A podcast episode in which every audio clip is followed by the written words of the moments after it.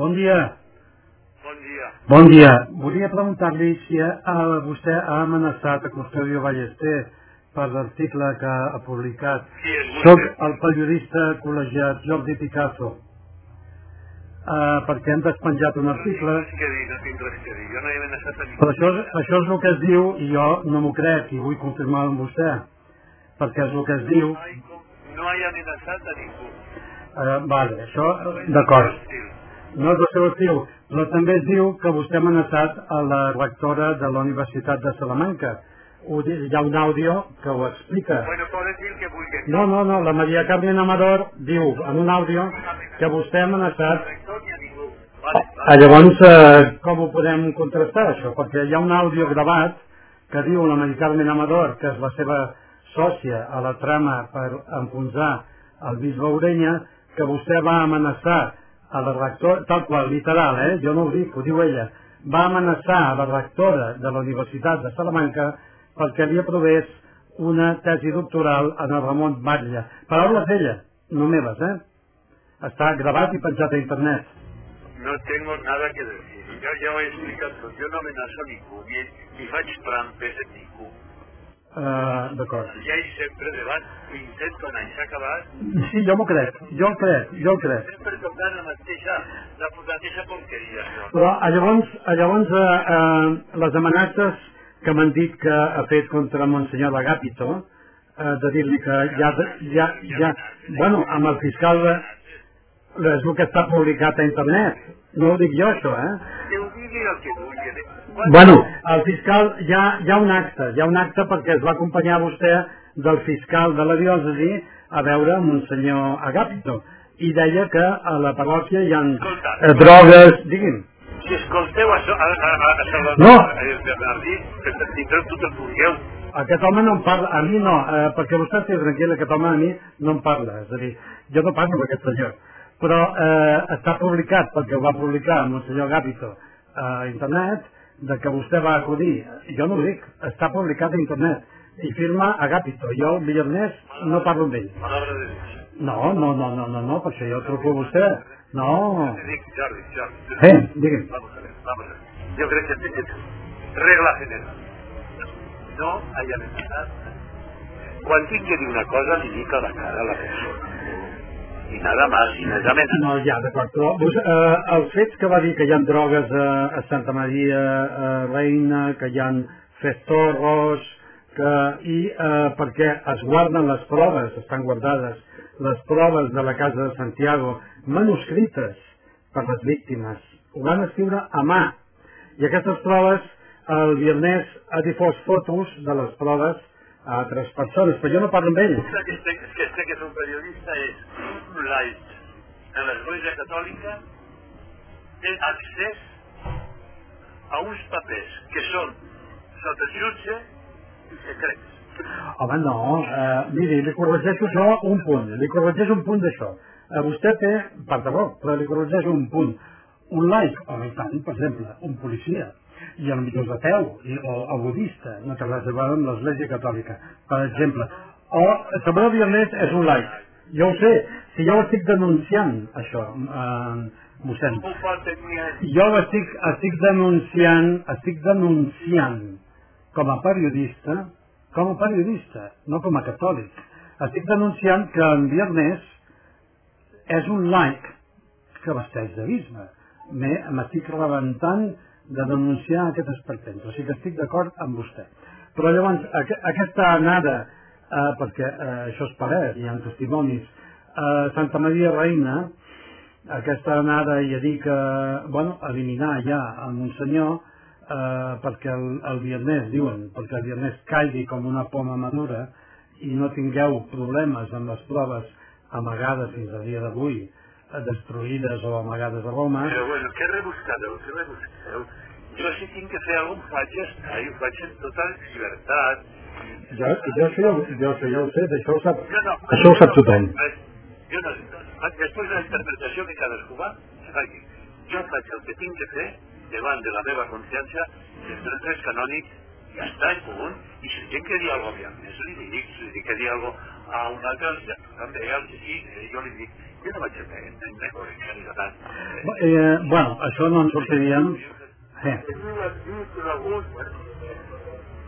Jo, jo soc... No, home, no, eh, sí, però no, no estem en, en dir, no hem deixat de dir, estem en que hi ha fotos de les proves aquestes, de les capses plenes de, de documents... El problema, Eh. és, el problema és d'ells, que han entret això, i qui, qui li ha passat? Bueno, eh, el problema no, no és del tot d'ells, mossèn, mossèn.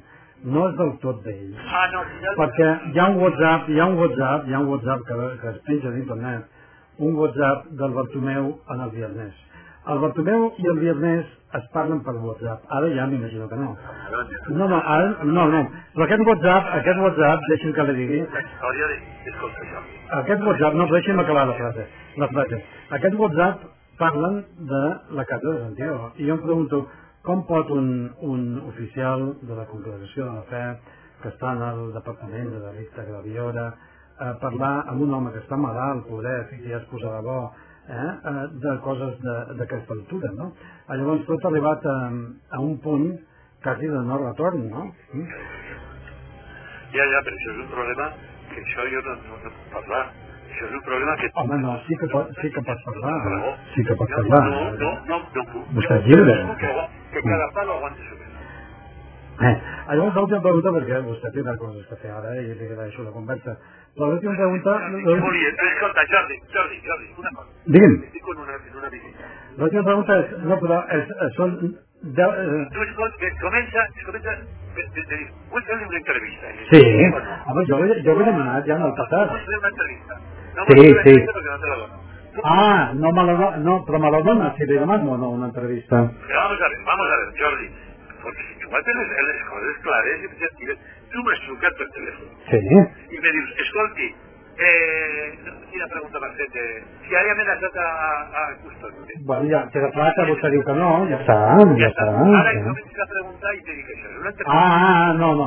Uh, per deixar-lo ja tranquil, si jo demano una entrevista al, al, a vostè, per exemple, li envio un WhatsApp, vostè me la concediria amb, amb temps? Per ara no, i Val, no correcte. tampoc, perquè, perquè claro, m'estàs fent aquí unes preguntes No, no, no, no, però, home, és que vostè, vostè és difícil de, de parlar.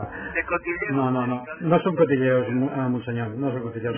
Lo, eh, jo crec, eh, fermament, que vostè no pot amenaçar periodistes. Jo sóc un periodista que vostè m'ha amenaçat, no entraré en això, perquè...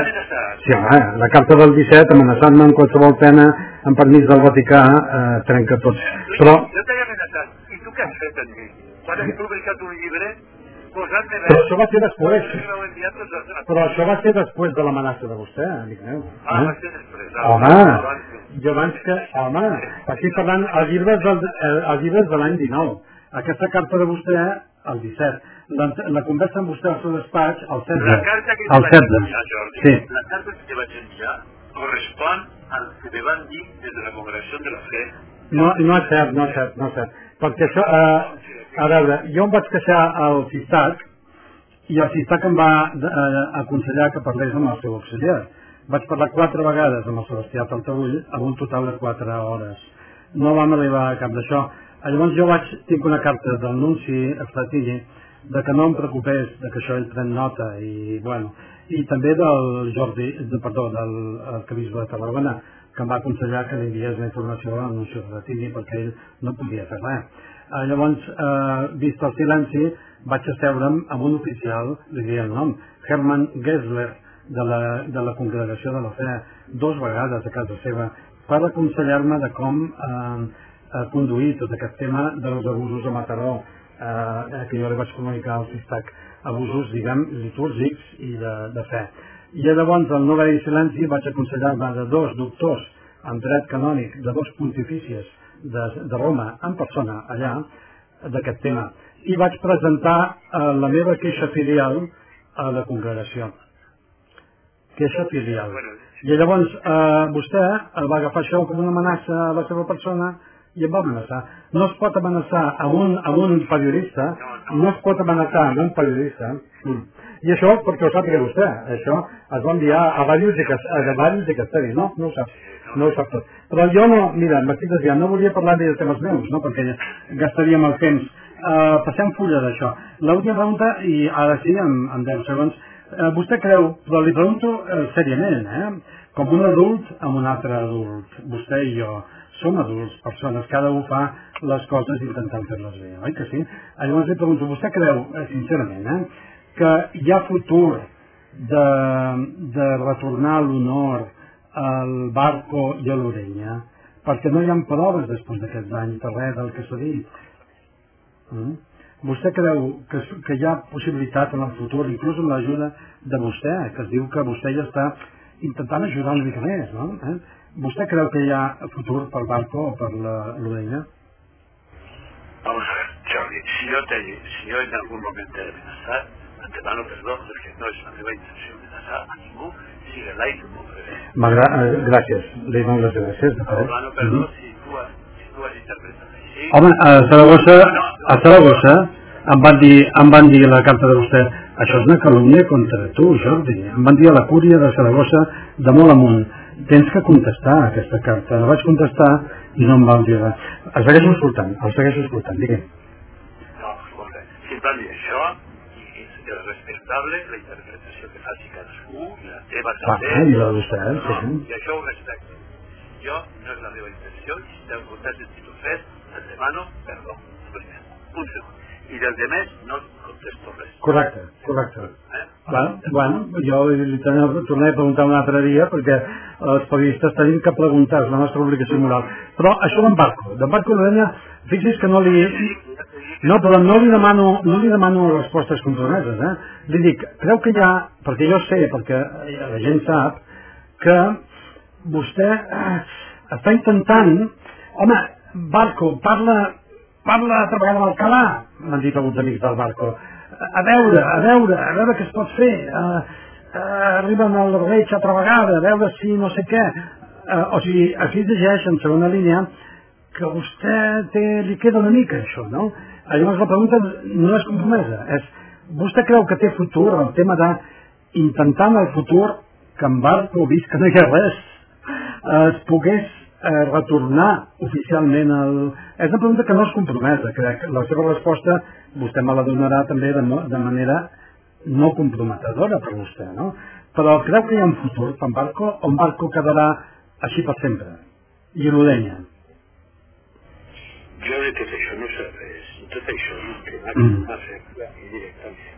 És un tema aquest del seu bisbe d'Alcalà. I està jo en tota aquesta història. El que passa que el bisbe va ser pactat per l'Estela. El bisbe, a l'Estela li va dir mira, ja s'encarrega el senyor cardenal bisbe de No Barcelona.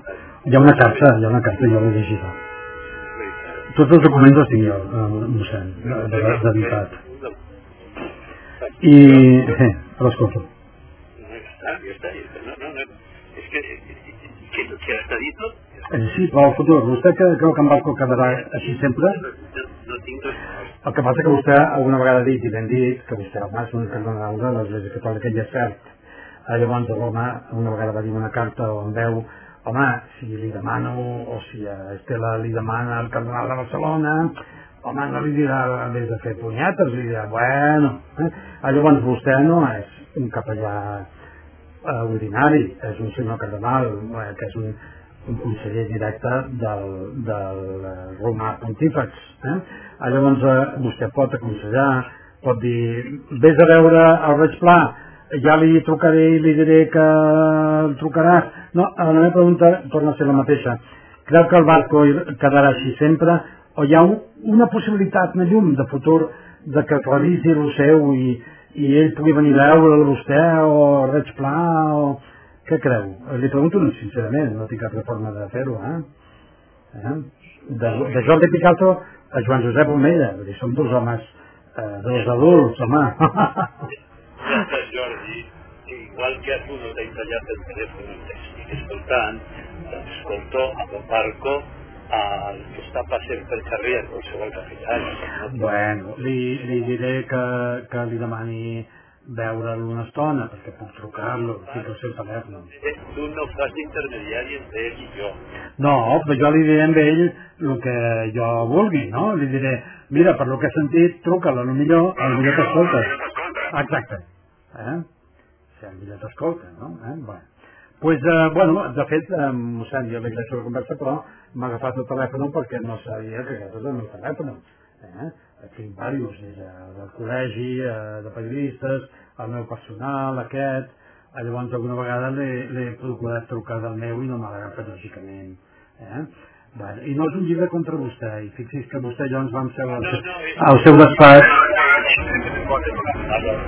Jo no agraeixo. No, no, home, però les coses com són, el, el públic té dret a saber, si no estaríem en una societat totalitària. Eh? Els mitjans de comunicació, com deia en Churchill, eh? de fet jo vaig treballar al col·legi d'en Churchill, com el poso titular, eh? d'espanyol. El, el Churchill deia que el periodisme lliure és el garant de la democràcia. Eh? Llavors, jo el que dic, pensi que el llibre primer, el blau, té 80 o 100 pàgines de documents inèdits, eh? i la premsa espanyola se'n va fer càrrec dels seus whatsapps amb el Ferrer i amb la i amb l'Amador, eh? va publicar el periòdico de Aragón, eh? no Jordi Picasso, que va entrar en el tema l'any 19 i per casualitat, eh? quan jo dic, dic que Saragossa des de l'any 17, eh, llavors eh, per raons eh, d'universitat. Digues, Jordi. mossèn, També digues. hi ha un Jordi Picasso que es diu Jacques de Rodà. No, Jacques Pintor. Això és, això és el nom de marca. Pensi vostè que hi ha una cosa que es diu brand journalism, que és eh, periodisme de marca. Ah, llavors, eh, jo, a veure, m'he segut amb cardenals a casa seva, a Roma, als Estats Units, a Estocolmo, l'únic espanyol, l'únic periodista espanyol que va entrevistar eh, un, bueno, igual, un cardenal de Roma. Eh, llavors, eh, clar, jo no vull barrejar, per exemple, una conversa amb un cardenal de Roma sobre la família i tot això amb eh, corrupció. Es diu brand journalism, periodisme de marca. La meva marca en aquests temes únicament és Pintor, està registrada a Regne Unit, en el Col·legi de Periodistes del Regne Unit. En el mateix carnet posa Jordi Picasso i Jacques Pintor. És el primer que et demanen quan eh, t'associes. Quin pseudònim, si en tens algun, farà servir. Eh, llavors, aquesta és la resposta Jacques Pintor. Eh? És marca, marca periodística. Sí. Ya, ya, ya. Ajá. Ah, no, sí, sí, ya me imagino. Claro, ¿Qué tal no sé. de en Zaragoza? Home, eh, alguns sí i alguns no em putxen pel carrer, com el, el Ferrer. El Ferrer, pobret, ja, ja està senil, ja està malament. Ara l'acaben de fer fora de Santiago Mayor, on guardava eh, manejava els diners ell, això que encara està denunciat i pendent de- d'un recurs al, al Suprem per exigir diners de la diòcesi. Si l'absolven, doncs ja està, però encara està pendent. I l'home ja va de capa caiguda, però aquest m'ha denunciat, querelles... De fet, la querella que em va posar ell va participar vostè, perquè eh, el perit, el pèrit eh, és una persona que treballa eh, amb organitzacions de les fundacions de l'Organització en concret de la Universitat Ramon Llull, no? un pèrit policial. I llavors em va sorprendre que aportés a la querella 100 pàgines de peritatge d'una persona que treballa eh, sota el paraigües de, de l'arcabisbat, no? I vaig pensar que vostè havia tingut que veure amb això, perquè com, com, com aniran a, buscar un, un pèrit de Saragossa a Barcelona? Ahora me entero de que porque sí. Sí, però Saragossa és un lloc bo, sí. Ah, Llavors, eh, mossèn, eh, doncs res més, res més, però això de Jacques Pintor, en aquest país hi ha molta ignorància periodística. En el món anglosaxó, eh, pensi que la meva carrera és de filologia anglesa, allò, era un màster de filologia anglesa, tota la meva vida he estat amb l'anglès, he entrevistat als Estats Units, sóc associat a l'associació més antiga dels Estats Units de periodistes que parlen del fenomen religiós, siguin ateus, budistes. Ah, Llavors, allà eh, és un altre món, no? Eh, es, fa servir, es fa servir el brand journalism, el nom de marca. Quants periodistes en diaris espanyols no firmen amb el seu nom real? I moltes vegades RD, religió digital, RC, religió confidencial, quan és un tema controvertit, jo no, jo faig servir la marca, és un estil més anglosaxó que espanyol, però aquí la gent no ho entén, no? Inclús en Ferrer em va emputxar al carrer i em va dir, si fueras hombre, si fueras hombre, volguem dir, per què Jacques Pintor? No entén res aquest pobre home, no? El va, el va fer molt bé, vostè el va fer molt bé, no Ferrer, pobre home. Eh? Eh, però bueno, eh, què farem? És igual. Ah, llavors eh, ja em quedo amb la, amb la, amb la copla. Vostè eh, diu que no ha amenaçat el, el custodi Ballester i... I de demás no. De no el que més ha sigut una, una, una xocodeta. Eh, el més important era el de la Casa de Santiago, no? Que les proves existeixen, tothom ho sap. El Viernes ha enviat fotos de la- d'aquestes proves i el Viernes es parla per WhatsApp amb en Bartomeu, cosa que és, és increïble, no? Mm? Llavors, eh, això és el que és l'ordre del dia d'avui, no? Pues, eh, i, lo- i lo important, jo que porto dos anys i mig investigant això, era si vostè creu, sincerament, perquè no el compromet que em digui això, eh, que pot haver-hi futur amb Vasco, no? Mm? Que és un home que només es dedica a Divisa i a fer de capellà. Mm? Ninguna visita desesperada. Va. Ara no em diu, no em diu res això, que és un, un, un home que només fa de capellà, pot tenir un futur d'aquí uns anyets? Una abraçada. Una abraçada que esperant. Vinga, una abraçada per vostè. Adéu, adéu.